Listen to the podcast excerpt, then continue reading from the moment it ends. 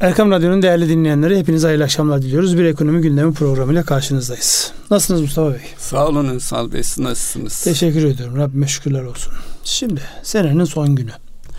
Son saatler. Bir şey değişecek mi? Takvimsel olarak evet, herkeste öyle bir temenni var. Biz de dileyelim, temenni edelim, dua edelim. İnşallah 2022 2021'den daha iyi olsun. İnşallah. Şimdi ekonomik olarak son 3 hafta, daha doğrusu son 4 hafta, bugün ayın son günü ve son haftası olduğuna göre son 4 hafta o kadar hareketli geçti ki dönüp geriye baktığında hangi gün ne olmuştu sorusunun cevabı en yoğun olarak da işte 20 Aralık'a kadar olanlar ve 20 Aralık gecesi başlayıp işte sonrasında devam edenler. Şimdi baktığımızda kurlar işte 18.50'lerden ya da 18.70'lerden, yani rivayetler muhtelif. Oradan döndü geldi. Onlu rakamları gördük. Şimdi de 13'ün üzerinde hareket ediyor. Biraz aşağı biraz yukarı. Şimdi denge sağlandı mı? Sağlanıyor mu? Ya da bunun için neye ihtiyaç var? Sorusunu ben size sorayım. Yavaş yavaş girizgah yapalım buraya. Dengenin sağlanması zaman alacak. Çünkü çok sıra dışı birkaç hafta yaşadık. Dolayısıyla herkesin kendi cenahından, kendi tarafından beklentileri veya endişeleri, kaygıları çerçevesinde hareket ediyor. Mesela en önemli husus kur garantili mevduattı. Şu ana kadar 80 milyar civarında sanıyorum, 80-90 tam rakamı bilmiyorum, döndü. Şimdi daha dönmesi de bekleniyor. Ancak tabii teknik olarak bakınca mevduat sahiplerinin bankayla ilişki kurması ve bankadan bankaya gelip döndürmesi lazım. Bunun için de vadelerin gelmesi lazım.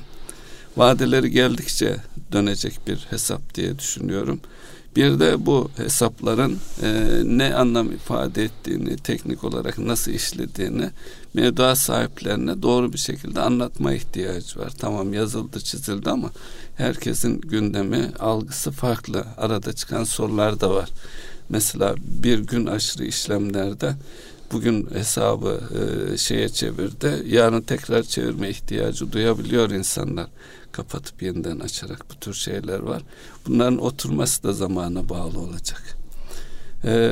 Bunun yanı sıra tabii banka tarafında, bankacı olduğumuz için o tarafta devam edecek olursak bir de zorunlu karşılıklarla ilgili ceza gündemde, biliyorsunuz. %1,5 seviyesinde.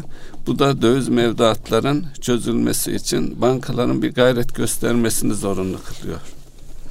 Bunu nasıl değerlendirmek lazım? Yani bir bankacı bankada olsak şu anda bu politika karşılığında ne yapılması lazım?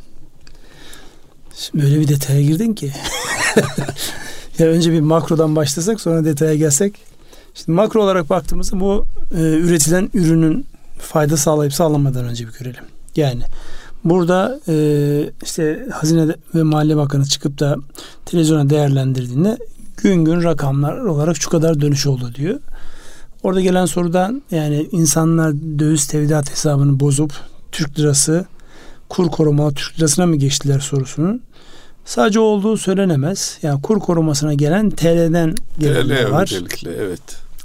Dövizden çok fazla bir şey yok. Varsa da bireyler satıyor. Karşılığında şeyler alıyor. Şirketler alıyor. Çünkü şirketlerin belli pozisyonları var. İşte ithalat yükümlülüğü varsa ya da benzer ödemeleri varsa, yatırımlarıyla alakalı yurt dışı ödemeleri varsa onlar maalesef şey olamıyor.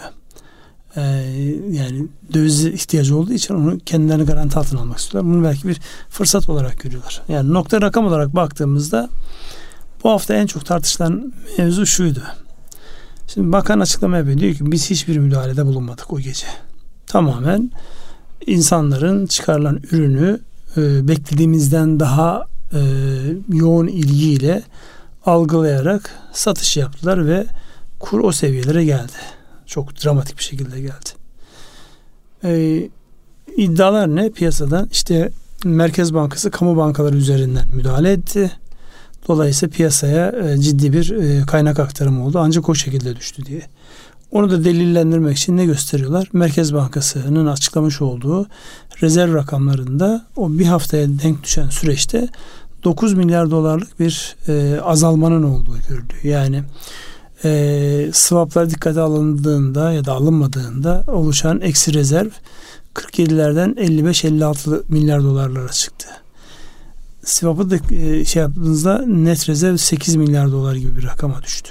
Dolayısıyla baktığımızda buradaki açıklanmayan ya da şu ana kadar açıklanmayan ama rakamlara bir şekilde yansımış bir tutar var. Geçtiğimiz haftanın en çok konuşulan mevzu buydu açıkçası. Yani açıklanan tedbirlerin ve arkasından o ürünün geliştirilmesinin, o ürün her gün yeniler ekleniyor. Bugün de mesela yeni şeyler vardı. Özellikle kurların daha önceden saat 11'deki kurlar evet, dikkat alındı. Kur değişimiyle ilgili bir sana düzenleme. Gün içerisindeki 6 saati dikkat alarak saat başları artık onların yayından da o kadar detay vermeye gerek yok.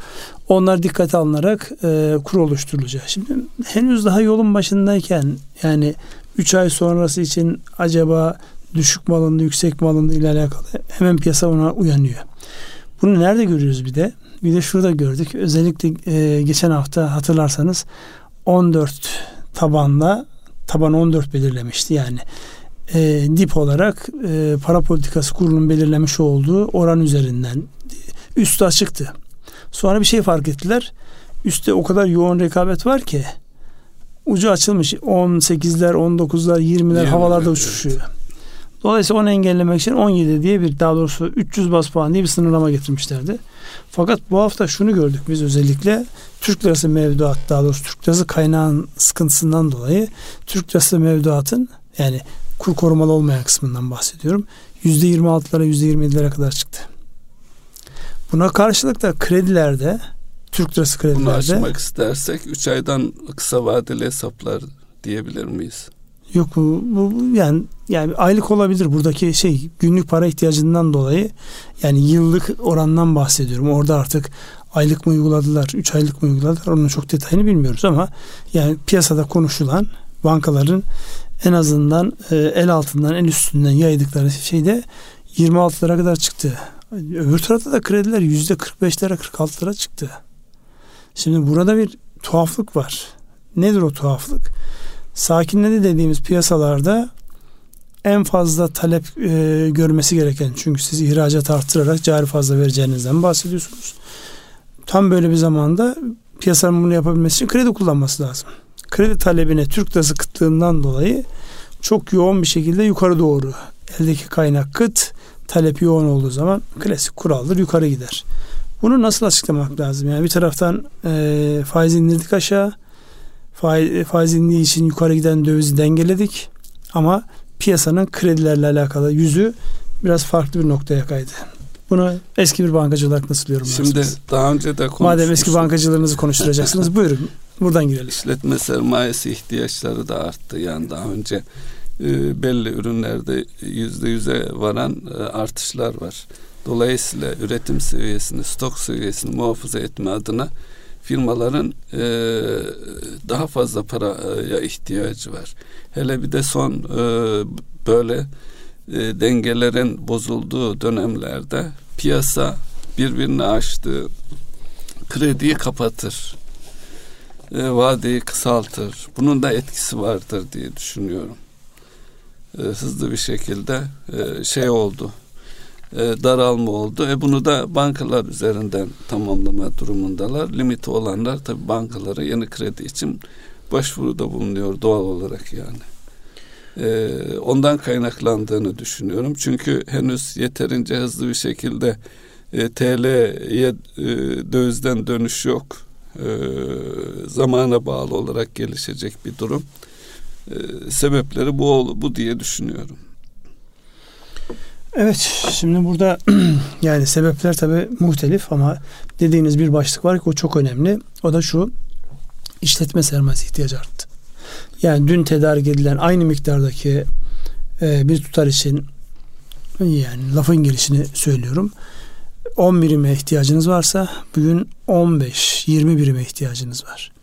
Dolayısıyla bu da ister istemez limitleri daralmasına sebep oldu. Yani burada hatta o limitlerin daralması öyle noktalara geldi ki kur artışına döviz endeksli olan şirketlerde bazı böyle muhasebesel anlamda bazı sıkıntılar da ortaya çıkardı. Ama ben onların yani bir şekilde aşılacağını düşünüyorum. Çünkü arıza olduğu için yıl sonu bilançosuna denk gelmesi biraz sıkıntıya sebep oldu. Ama yani o yıl sonu bilançoları eğer 18-19 kurlarla yakalanmış olsaydı ne olacaktı? Aynı şey bankalar için de geçerli. Bankaların sermaye yeterlik rasyoları açısından da sıkıntı vardı. Dolayısıyla şu an geldiğimiz nokta evet bir sıkıntılı süreç yönetiliyor. Bu süreçte bazı şeyler görmezlikten gelinecek. İster istemez görmezlikten gelinecek. Ama bir realite var.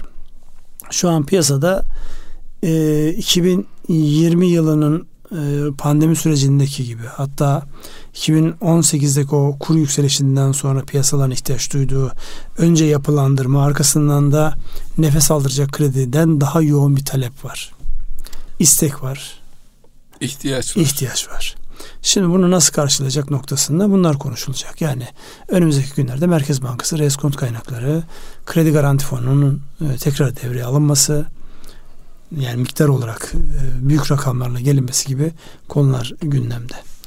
Bu şeylerle alakalı, yani Merkez Bankası'nın rezerviyle alakalı söyleyeceğiniz bir şey var mı sizin notlarınız arasında? Merkez Bankası'ndan açıklama gelebilir. Daha önce BOTAŞ'a yapılan satışlar söz konusuydu. Yine o tür satışlar olabilir ama 8 milyar dolar değil, o zaman 2 milyar dolar seviyesindeydi. Açıklanır diye tahmin ediyorum. Şimdi bu açıklamalar da daha önceden hatırlarsanız. Açıklamada gerekli. Birinci ve ikinci müdahalelerdeki söylenen tutarlar daha sonra açıklanan tutarlarla örtüşmedi. Yani biraz daha yukarıda olduğunu gördük.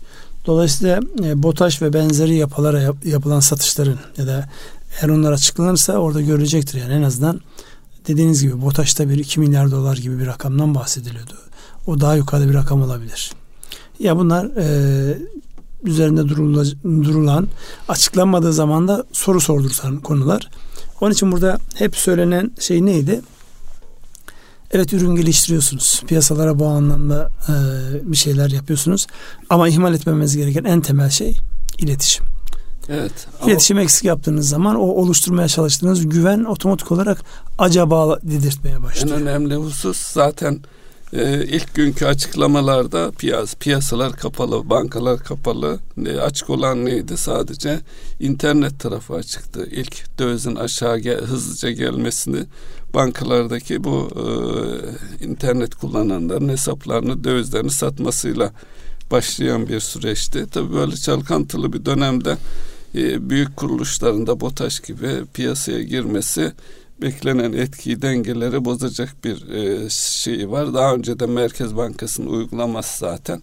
Ama oradaki rakamlar açıklanmadığı müddetçe insanların kafası karışıyor. Daha doğrusu işin siyaseten de siyasi boyutuna da bakmak lazım.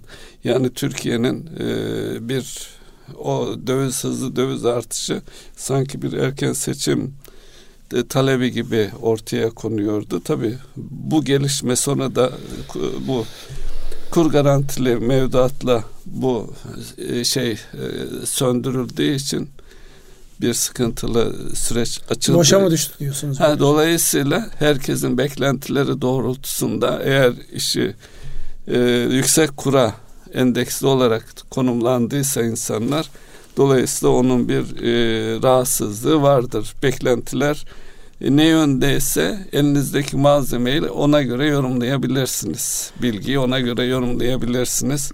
Bunun etkisini de dikkate almamız gerekir. Ama şu var, çok büyük potansiyeli olan bir ülkede yaşıyoruz. Ve bu yaşadığımız hususların kısa sürede geçeceğine inanıyorum ben şahsen. Evet, şimdi oradaki inanç kısmı elbette inanç olmazsa, umut olmazsa her şeyin bittiği yerdir. Yani piyasalara bu anlamda umutlu bakmak gerekir. Burada yani bu konuda dediğim gibi Merkez Bankası açıklama yapıncaya kadar bu sündürülecek. Yani sürekli konuşulacak. O bekleniyor.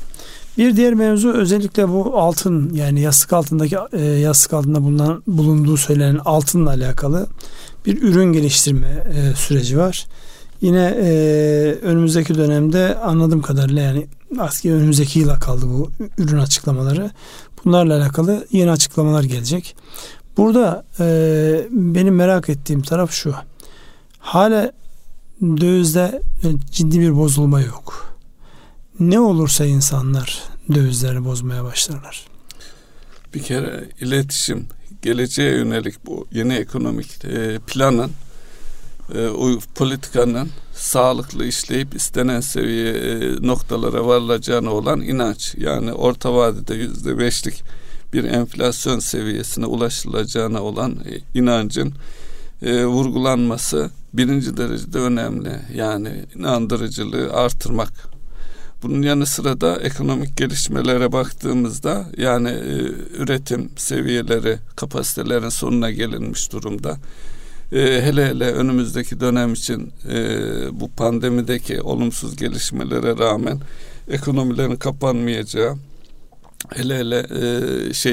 turizmin beklenenden daha hızlı artacağını düşünürsek önümüzdeki 3 ay kritik ve biraz daha insanların ihtiyaçla hareket ettiği bir dönem olacaktır. Ondan sonra da zaten şu kur garantili, kur korumalı mevduat hesabının ilk etkisi de 3 ay sonuna görülecek. O uygulamayı gördükten sonra da zaten eğer siz kuru belli bir seviyede dinginliğe kavuştuğunu düşünürseniz, insanlar kura değil artık onun ötesindeki hangi bankadaysa, katılım bankasındaysa, neredeyse parasının getirisine bakarak hareket edecektir diye düşünüyorum. Siz diyorsunuz ki yani her şey 3 aylık dönüm içerisinde. Biraz sıkıntılı geçebilir. Şimdi bu yoğun olarak konuşulan bir şey. Hiçbirimizin bilebilme şansı yok. Şimdi hazinenin arkasında da Merkez Bankası'nın tedbir olarak ortaya koyduğu, geliştirdiği bu ürün tam böyle dünya piyasalarının yani nispeten böyle tatile girdiği, sakinlediği bir döneme denk geliyor. Şimdi teori bitmiyor, komplo teorisi de bitmiyor. Yani piyasaların kapalı olduğu dönemde yapılan bu çalışmaların, gayretin Ocak ayından itibaren uluslararası piyasaların açılmasıyla beraber yeni bir boyut kazanabileceği, buradaki derinliğin, oynaklığın daha da artabileceği, yani buna siz atak diyorsanız o atakların artabileceği ile alakalı böyle insanlar hani ileri geri konuşuyorlar. Şimdi dönüp baktığımızda Ocak ayının başına, mesela yeni yıla başladığında pazartesi 3 Ocak'ta, o gün aynı zamanda işte enflasyon açıklanacak. Yani enflasyonla alakalı da o konuyu da konuşacağız. Evet. Rivayetler muhtelif. Yani o Aralık ayındaki enflasyon oranı aylık bazda 3.60 diyen de var, 14 diyen de var. Şimdi 3.60 ile 14 arasında inanılmaz bir fark var. Bu ikisinin arasında istediğimiz rakamı söyleyebiliriz. Tabii. Özgürüz yani. Hangisini söylersek yani biz su de götürür. Su götüreceğini düşünürüz. Şimdi bunu da düşündüğümüzde evet, Ocak ayı geldiğinde insanlar uluslararası piyasalarda açılınca ne olabilir? Yani bunu bir netleştirmemiz lazım. Şimdi uluslararası piyasanın elinde Türk lirası var mı ki dönsün döviz alsın, ya da Türk lirasından kaçtığı zaman bu anlamda değersizleştirsin. İşte oralara baktığımızda biraz kafanın netleşmeye ihtiyacı var. Yani biz swap anlaşmalarını yapıyoruz. Swap anlaşmalarını yaptığımız ülkeler kalkıp da bize arka tarafta bir manipülasyon yapacaklar yani. Da böyle bir beklenti var. Onu biraz konuşalım isterseniz. Şimdi geçen hafta yine yabancıların zaten hem hazine kağıtlarında hem de hisse senetlerinde minimum seviyeye indiler ve son açıklanan haftada yine çıkış vardı. 580 milyon dolarlık çıkış var. Sanıyorum 80-100 civarında da hazine bonolarında orada çıkış var. Dipledi.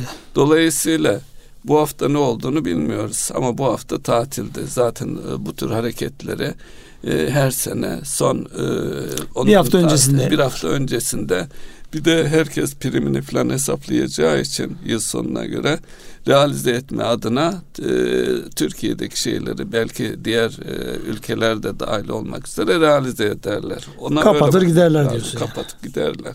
Ve şu anda da tarihsel olarak portföy yatırımlarının en düşük olduğu dönemde. Eğer Ocak ayında böyle bir senaryo yazılacaksak yazılacaksa önce yabancıların yoğun olarak bir gelmesi lazım. Geldikleri zaman neyle gelecekler? Dövizle gelecekler. Türkiye eğer piyasa özellikle borsaya, hisse senedine giriş olacaksa yoğun döviz girişi demektir. Bu döviz seviyesini aşağı çekecek bir unsurdur. Ertesi günde tekrar çıkıp yani bir sürede çıkıp yani Türkiye'de bir dalgalanma yaratmak istiyorlarsa ancak böyle bir şeyle mümkün. Diyorsunuz onun ben için de ters teoriyle geliyorum diyorsunuz. Evet, swap falan onları da çözebilmesi lazım ki gelsin.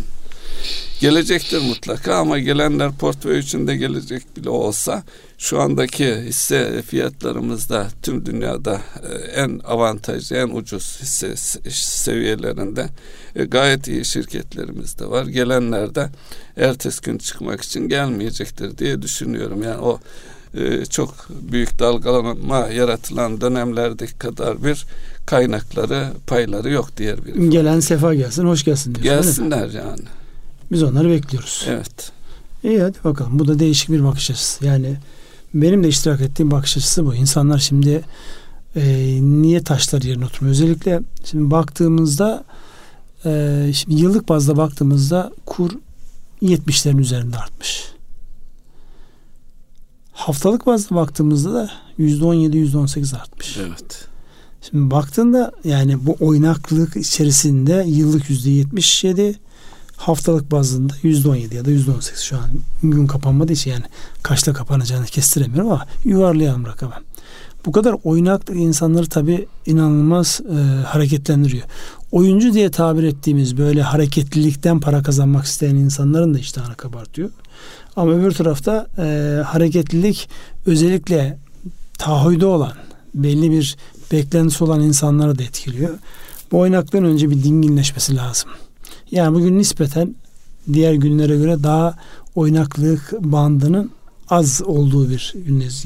Bazı günler biliyorsunuz %4'ler, %5'ler aralıklarla oynuyor. Olabilir de daha da ya. Ya oynayabilir. Bunu zaten yani hem hazine tarafı hem Merkez Bankası tarafı şey diyor yani oturana kadar bu oynaklıklar olacaktır. Ve daha önceden de konuşmuştuk burada. Merkez Bankası'nın kura müdahale zamanı 13.50'ler ve 14 evet. seviyeleriydi. Dolayısıyla yani o bandın içerisinde mi? Evet, o bandın içerisinde. Ocak ayında ne olur sorusunun cevabı. Peki burada şöyle bir soru sorsak. Bu Merkez Bankası'nın seviyesini biliyoruz. Bu 17-18'e çıktığında özellikle bireylerin satışa geçtiği bir dönem. Eğer firmalar ihtiyacı varsa bu seviyenin altında buldukları kurdan da onların alım yaptığını düşünebiliriz. Yani, evet, orada, daha aşağı gitmesini engelleyen unsurlardan bir tanesi de budur diye düşünüyorum. Orada zaten sadece firmalar değil.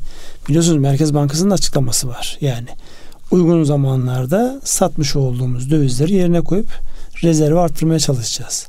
Uygun zaman neresi? Sorusunun cevabını kredi herkes kendi... Kredi etkili olabilir mi Ünsal Bey? Olabilir. Orada krediyle alakalı da kredi kullanıp dolar almak isteyenler olmuş olabilir diye. Yani yükümlülüğünden dolayı olanlar da olabilir. Ama yani buradaki özellikle işte kullandırılan kredilerin nereye gittiğiyle alakalı bir BDDK'nın başlatmış olduğu bir süreç var ya. Evet. Yani mutlak herkesin niyetini okuma şansı yoktur. Çünkü yani şöyle bir şey değil bu işletmecilik. Reel sektör çözüm bulur. Yok, reel sektörün yani olayın etrafından dolanmaktan ziyade şimdi sadece bir tane para geldi onunla da gitti döviz aldı ilişkisi değil ki süreç. Bambaşka, çok kompleks çalışan bir mekanizma. Tedarikçileri var, işçi ödemeleri var, yurt dışı transferleri var. Dolayısıyla yani sen o krediyi nerede kullandığın sorusunun cevabını izlemek de çok zor. Çok zor. İzleyip de burada sen dövizde işte manipülasyon yapmak için bu şeyi kullandığını iddia etmek de çok zor. Ve tehlikeli de yani. Ya işte bu şeye çıkar yani bu anlamda ya psikolojisini vermek yeterlidir bence. Fazlasına gerek evet, yok. Caydırıcılığını yani biz izliyoruz kardeşim. Yok, evet. Bankalara diyorsun ki ben seni izliyorum. Sen de attığın adımlarda kendini izle. Yaptığın şeyleri izle. Dolayısıyla bunları yani söylemek biraz da birbirimize güvenmek zorundayız. Fakat o güven mevzunda her fırsatı, her boşluğu kullanabilme becerisini görünce otomatik olarak güven biraz ikinci plana düşüyor. Evet. Yani insanların birbirine güvenmeden sistemin ortaya koyacağı dinamiklere güvenmek gerekiyor. Dolayısıyla önümüzdeki günler bunları konuşacağız. Şimdi gelelim şu enflasyon mevzuna. Hani az önce dediniz ya 3 ile 14 arasında ne söylesek caizdir. Yani evet, su götürür anlamında su götürür söylüyorsunuz. Şimdi gerçekten de çok enteresan bir tablo çıktı ortaya. Yani 3'e eklediğiniz zaman 25'ler 26'lar seviyesi, 14'e eklediğinizde 30'un üzerine çıkıyor. Evet.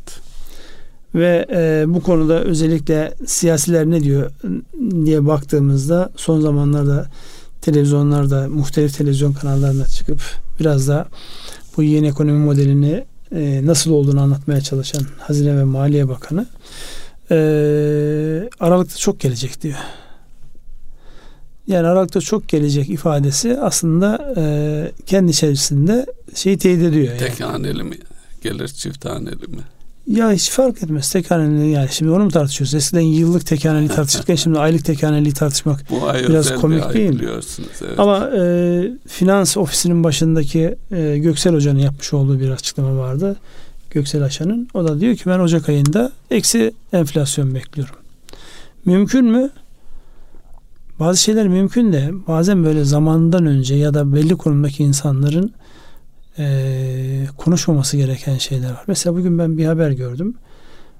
İsmi lazım değil. Bir şeker kooperatifinin başındaki kişi Ocak ayında şekere 25-30 zam gelecek diye bir beyanatta bulunmuş. Şimdi bu insanlar ne yapar? Evet. Anlamsız bir şekilde yani o korktuğumuz ihracat lüzumsuz... kayda alındı bu arada. Şeker ihracatı. Kayda alındı da şimdi şu var. Yani insanlar bireylerden bahsediyoruz şu an. Evet. Biz mesela herkes markete giden listesinde yoksa bile görünce alacaktır. Onun için buradaki belli konumdaki insanların kurdukları cümlelerde daha özenli olması gerekti. Yani bu ister kamu tarafında olsun, ister özel sektör tarafında olsun. Yani ülkede ödenen bedeller hepimizin bedeli ya. Yani düşün, lüzumsuz bir talep oluşturdun. Orada fiyat yukarıda kaldı ya da talep fazla geldiği için ürün bulunamadı. Yine klasik şeye gittik, kıtlığa girdik. Kim zararını görüyor? Gene bu ülke zararını görüyor. Onun için buralarda daha akıllı usulle hareket etmek gerektiği konusunu bir daha hatırlatmış olalım. Evet.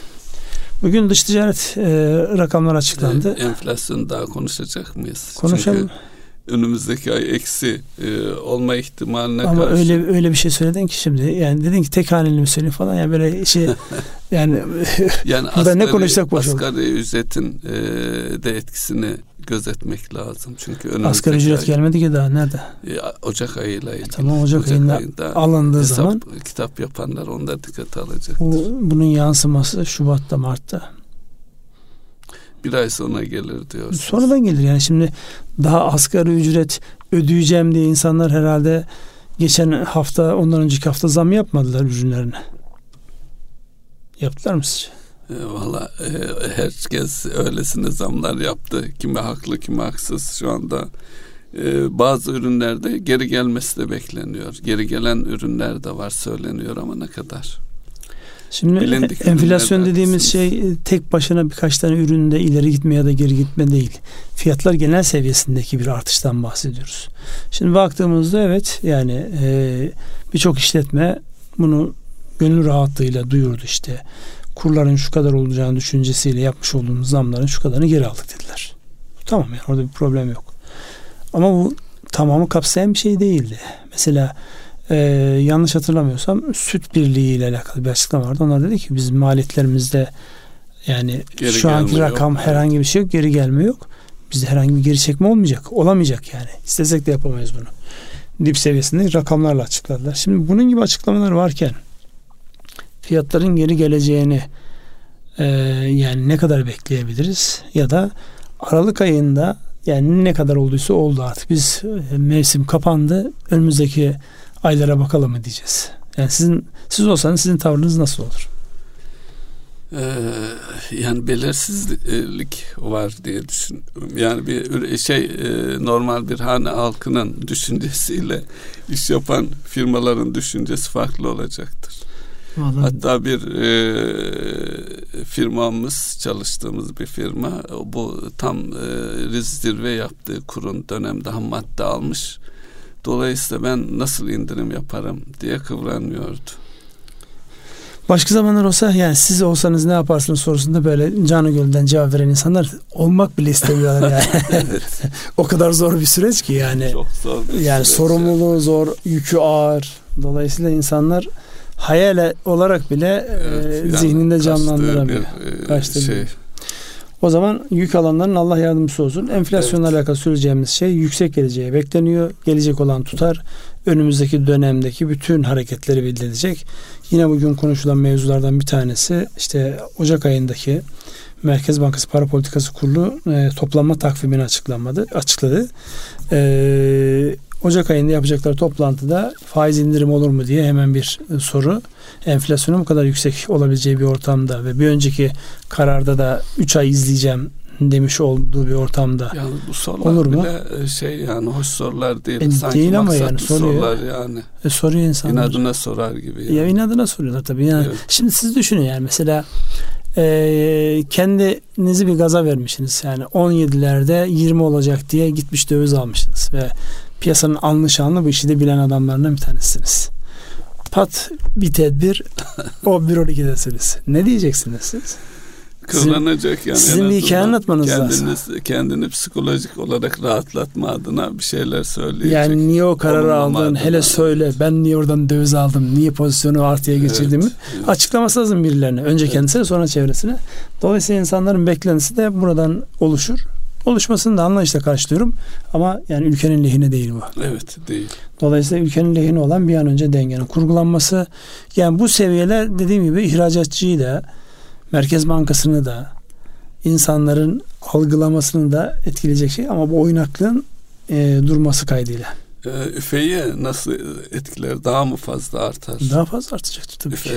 O zaman aradaki makas daha da artacak. Zaten makas 30 puana yakın. 33'lük bir puan şey var. Yani makas düşün var. Aynı yani birebir aynı rakamın geldiğini düşün. Yani üreticiye geldi, tüketiciye geldi. Çok yüksek bir rakam zaten.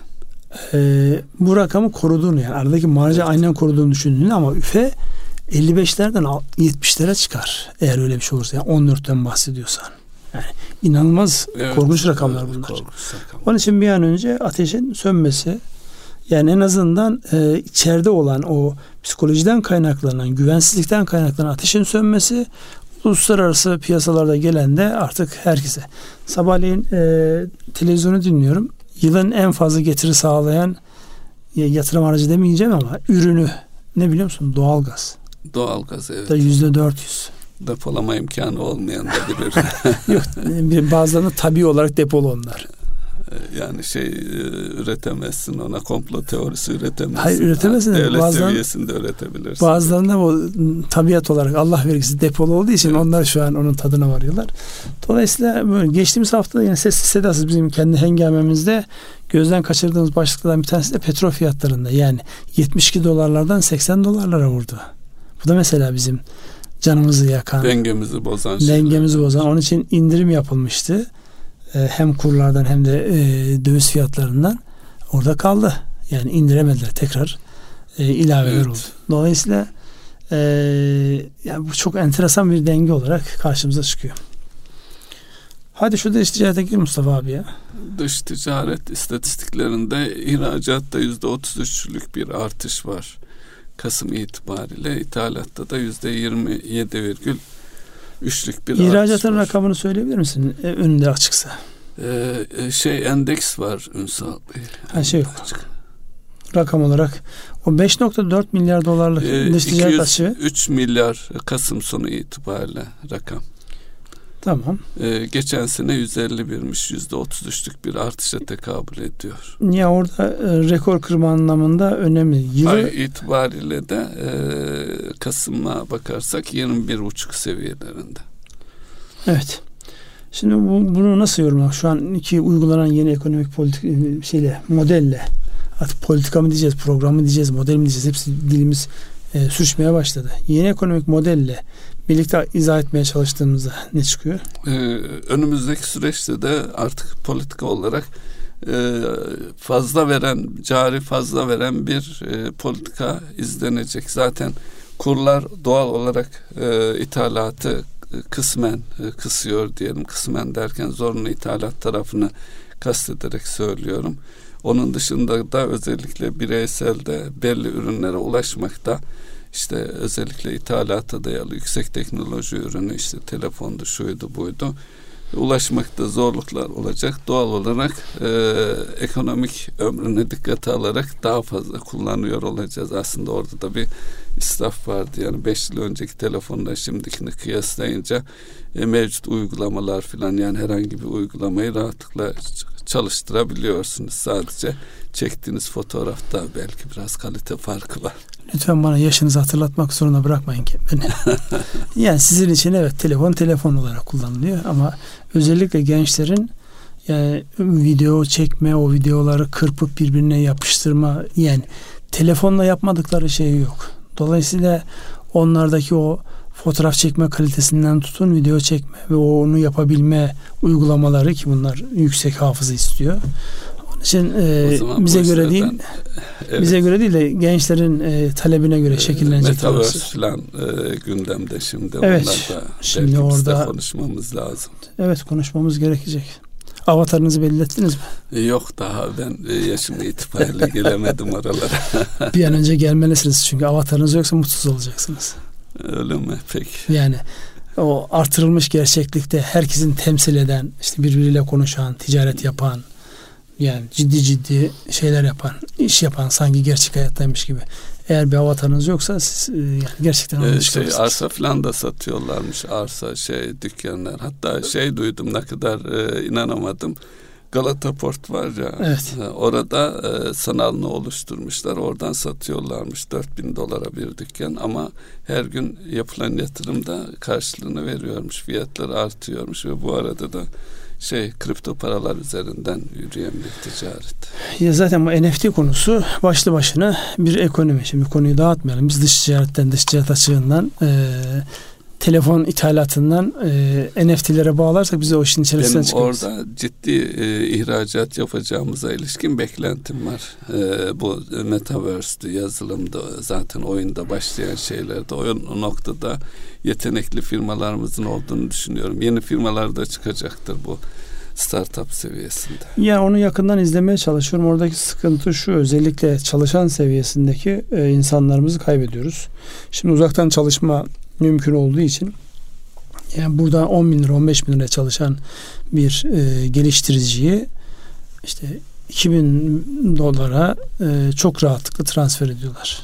Yani vergi avantajları var, başka avantajları var. Onlar için çok ucuz bir iş gücü. Dolayısıyla onlar için çok ucuz bir iş gücü. Bizim açımızdan, daha doğrusu çalışanlar açısından yeni bir fırsat. Dolayısıyla her aşama yeni fırsatları, yeni tehditlere getiriyor. Ama Türkiye'deki özellikle girişimci tarafındaki genç insanların yaklaşım biçimine, buna ister doğrudan ürettikleri taraf olsun, ister onlara yatırım yapan insanlar açısından olsun, böyle bir şeyi görüyoruz yani. Önümüzdeki dönemde çok sayıda firma, çok sayıda uygulama, çok sayıda satın almalar olacak.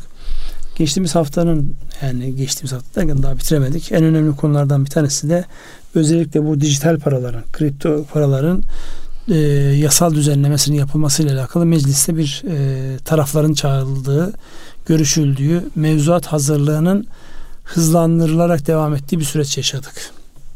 Yani Türkiye'de hep o söyleniyor ama geçen programda da biraz bahsettik.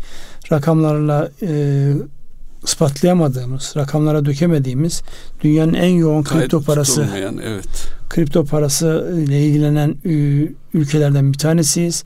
Ama buna yönelik hiçbir düzenleme yok. Ara ara bunların alınıp satıldığı platformları kullanıp dolandırıcılıkları duyuyoruz. Onlar da inşallah insanların canını yakmadan bir şekilde sağlığa kavuşur. Evet, mevzuatı gerektiren bir şey. Tüm dünya zaten mevzuat oluşturma yarışında. Bu arada 50 civarında ülkede yasaklamış durumda çeşitli nedenlerle. En büyük Çin'de ciddi yasaklamalar var. Ama ne kadar uygulanabiliyor bilemiyorum. Yani yasaklamanın çözüm olmayacağı, özellikle günümüzün dünyasında anlamazlıktan gelmenin çözüm olmayacağı, yasaklamanın çözüm olmayacağı bir dönemdeyiz.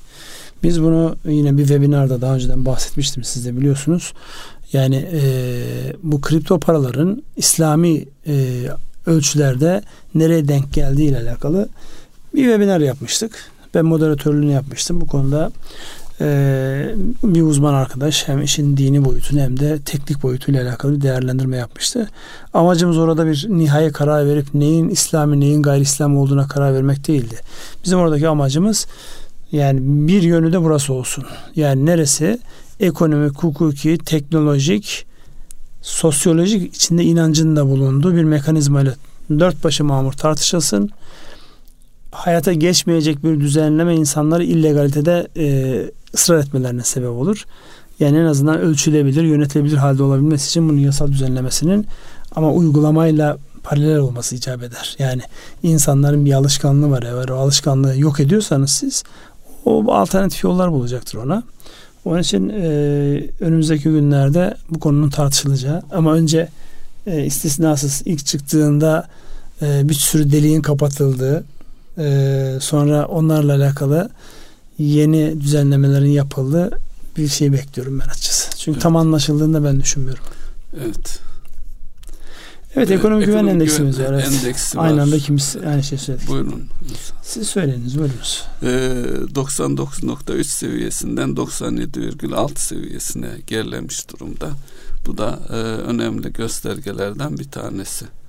Bunun alt şeylerine baktığımız zaman tüketici güveni var. O da 71.1'den 68.9'a gerilemiş. Reel kesim güven endeksi yani aşağı yukarı hizmet sektörü güven endeksi endekslerin hepsinde gerileme var diye. Ama öyle bir dönemde yapıyorsunuz ki yani gerilemenin evet, olmaması mümkün değil. Yani herkesin psikolojik olarak etkilendiği çok böyle dramatik bir dönemden geçiyoruz. Evet. Dolayısıyla burada o etkilenmemiş olmak imkansız. Dolayısıyla bunu biraz da bu şekilde yorumlamak lazım. Netice itibariyle bu bir beklenti.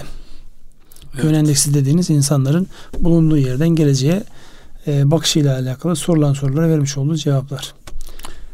Şimdi Merkez Bankası para ve kur politikasıyla ilgili bir finansal istikrarla ilgili bir açıklama, rapor yayınladı. Değerlendirmek ister misiniz Ünsal Bey? Konu gerçi konuştuk birçok şeyde. Bunun da gelecek önümüzdeki dönem açısından güven verecek bir belge olduğunu varsaymalıyız. Yani işte varsaymak uygulamalar ancak kendini gösterecek. Önümüzdeki dönemde özellikle piyasalar yani kamunun yapmış olduğu bu açıklamaları bugün hatırlarsanız Cumhurbaşkanımızın bir açıklaması vardı. Kurda denge seviyesine yaklaşıyoruz diye bir ifade vardı. Yani normalde biliyorsunuz kurda bir hedefleme olmaz. Ama bu iniş çıkışlardan sonra insanlar acaba tekrar yeniden hareketlendirme şeyine yılın son gününde Cumhurbaşkanı böyle bir açıklama yapma ihtiyacı duydu. Yani burada da şunu söylüyor. Yani biz burada olabildiğince sağlam durmaya çalışacağız. Yani bu işle oynamak isteyenler çok fazla öyle hareketler yaparak insanların zihinlerini bulandırmasınlar diye yorumluyorum ben onu. Onu bir ön alma muhtemel Ocak ayında olabilecek olan işte bu konuşulan şeylerin de önünü almak anlamında bir yaklaşım tarzı olarak görüyorum.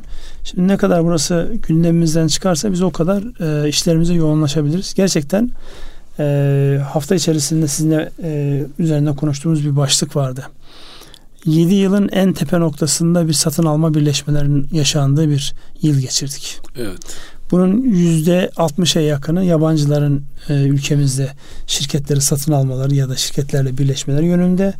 Geri kalanı içerideki firmaların birbiriyle olan şey. Bu mesela 15 milyar dolarla dediğim gibi 7 milyarın en tepe noktasına geldi ve şu an henüz sonuçlandırılmamış çok sayıda da satın alma birleşme görüşmelerinin olduğunu görüyoruz. Hatta bugün daha doğrusu dün gördüm de özellikle bu savunma sanayinde ve otomotivde robotik tarafta önemli olan Altınay diye bir firma var. O firmanın Tayland'da bir gruba %75'ini vermiş olması tabii insanı buruklaştırıyor bunlar. Yani geliştirmek için çok emek sarf etmiş olduğunuz firmalar daha büyüyebilmek için ihtiyaç duydukları kaynağı siz içeride sağlayamayınca başka yerlerden alıyorlar ve o kadar emek vermiş olduğunuz gelecek vaat eden şirketleriniz bir şekilde yabancıların kontrolüne geçiyor. En büyük 10 işlem var. Bahsedelim mi? Olur. Bu konuda. Antalya Havalimanı Tav alıcı. Tav 8.2 milyar dolar. Trend yolu biliyorsunuz yatırım almıştı.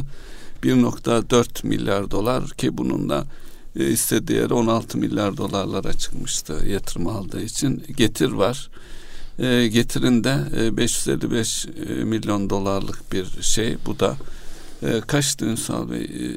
7 milyar dolar mıydı? 7 milyar dolardı. Elif plastik var. 483 milyon dolar. Bunun %100'ü satılmış durumda. Finlandiyalı bir gruba. Yapı Kredi, İtalyanlar Yapı Kredi'den çıktı. Onun büyüklüğü de 360 milyon dolar. %18'lik bir pay, terk edilen pay. Yine Getir'in aldığı bir yatırım var. O da 300 milyon dolar. Oranı açıklanmamış durumda. Kümaş Manyezit, Kütahya'daki Manyezit tesisi Ereğli Demir Çelik tarafından satın alındı. O da önemli bir satın almaydı. Yaklaşık 297 milyon dolar. Kalamış Limanı var Ünsal Bey. Koç grubu tarafından alındı. 285 milyon dolar. Avivasa emeklilik sigorta, hayat sigortası Belçikalı bir grup tarafından 179 milyon dolarla %40 alınmış durumda. En son Dream Games oyun sektöründeki bu popüler olan sektördeki bir firma yine bir grup tarafından çeşitli fonların olduğu bir grup tarafından Amerika ve İngiltere eksenli 155 milyon dolar seviyesinde bir satın alma. Bu toplam satın almalarında %87-88'ine tekabül ediyor. Evet, yani bunlar önemli rakamlar. Önümüzdeki dönemde de özellikle katma değer üreten, teknolojiye yatkın olan firmalara olan ilgi alaka devam edecek gözüküyor.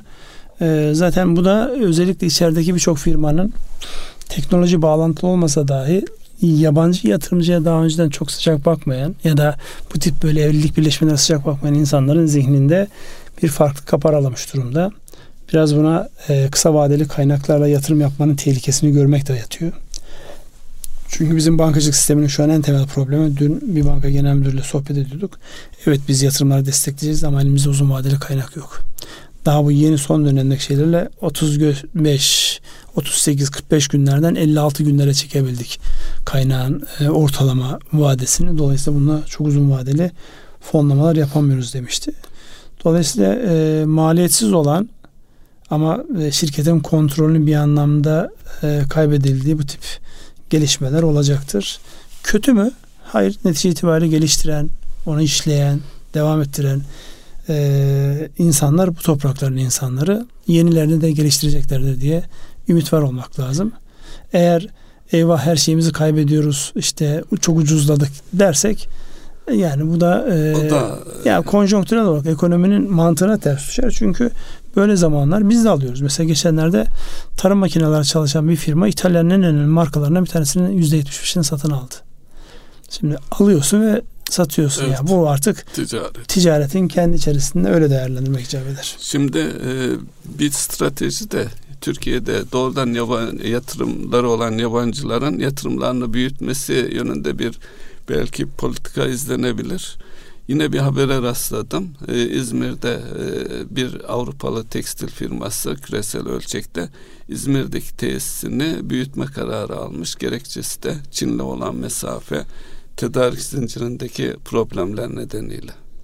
Bunların belki teşvik yönüyle doğrudan yatırım olduğu için daha kolay mesafe kat edilebilir belki de. İlk kez gelecek bir yabancı yatırımcıya kıyasla. Zaten ülkeyi biliyorlar.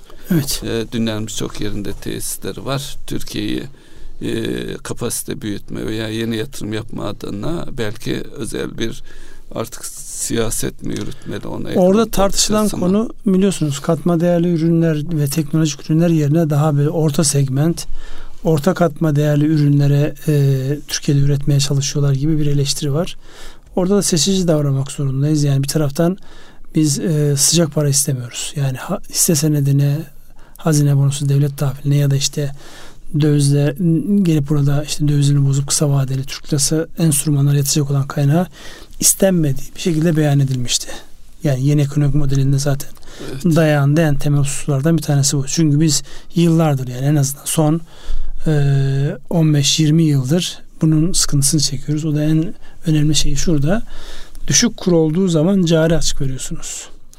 Yani ekonomimizin en iyi olduğunu iddia ettiğimiz faizin ve enflasyonun en düşük olduğu işte 2011, 12, 13 yıllarında cari açık toplamda 180 milyar dolarlık cari açık vermişiz. Evet, ya şu anlama geliyor. Biz dışarıdan borçlanarak lüks tüketmişiz, harcamışız. Yani tatiller, hak etmediğimiz bunlar, bir şeye kaynak ayırmışız. Dolayısıyla aslında bu yeni ekonomik model o dönemlerde yapılmış olan, gözden kaçırılmış olan şeylerin telafisine yönelik bir çalışma.